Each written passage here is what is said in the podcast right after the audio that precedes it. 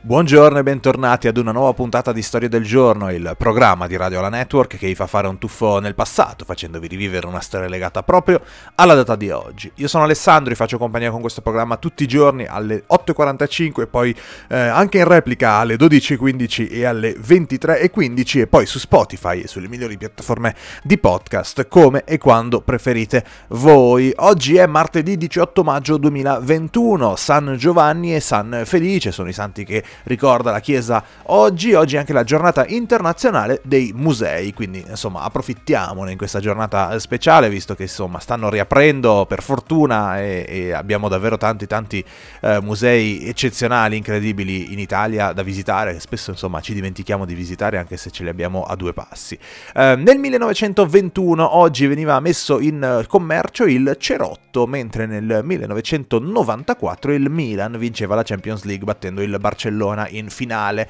Compie gli anni oggi Giampiero Galeazzi, 75 anni per lui, ex canottiere, ma eh, soprattutto insomma giornalista e telecronista che eh, abbiamo insomma, apprezzato proprio per eh, le sue telecronache del canottaggio in particolare, insomma sempre molto eh, vive e, e insomma piene di, piene di passione. Compie 55 anni il comico Enrico Brignano oggi, mentre ne compie 57 il cantautore italiano Paolo Vallesi. Nel 1939 2009 nasceva oggi il grande giudice Giovanni Falcone, ma la puntata di oggi la dedichiamo ad un uomo altrettanto grande e importante perché nel 1920 nasceva quello che sarebbe poi diventato Giovanni Paolo II.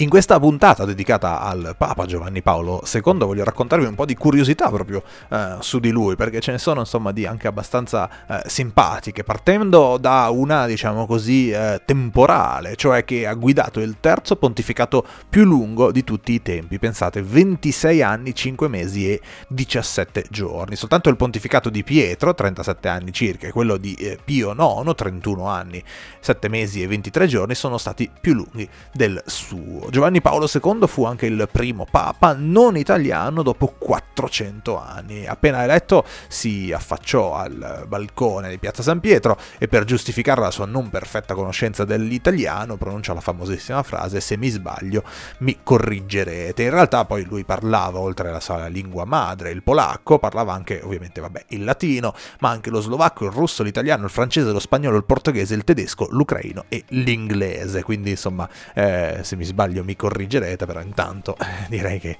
eh, invidiabile, invidiabile la sua conoscenza delle lingue, anche perché lui era sempre in movimento, ha viaggiato più di tutti i papi venuti, venuti prima di lui messi insieme, pensate che ha fatto viaggi ufficiali in 129 paesi del mondo, ma anche tante uscite segrete per concedersi qualche momento di relax e di solitudine. Sempre a proposito di questi suoi viaggi, il Papa ha ricevuto il riconoscimento di Globetrotter onorario. I Globetrotter sono stati promotti promotori dalla fine del XIX secolo di una nuova forma di viaggio con mezzi improvvisati e avventurosi. Aveva anche una passione per lo sport, in particolare per, per l'alpinismo, per lo sci e per il nuoto e gli meritarono il eh, soprannome di atleta di Dio. È stato anche il primo papa il cui volto è apparso su una banconota, è successo in Polonia, dove dal 2006 compare sui 50 zloty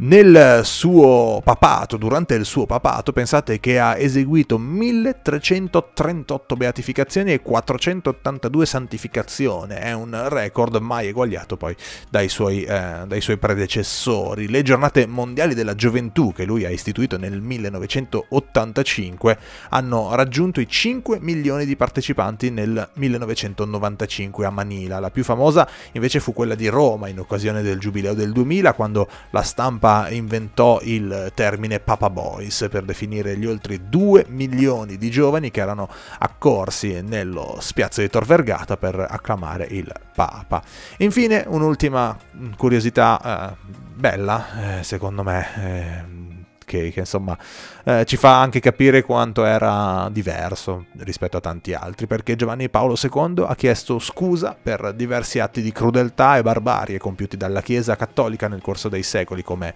la persecuzione dei protestanti, la partecipazione nella tratta degli schiavi africani e la persecuzione, ad esempio, dell'astronomo Galileo Galilei.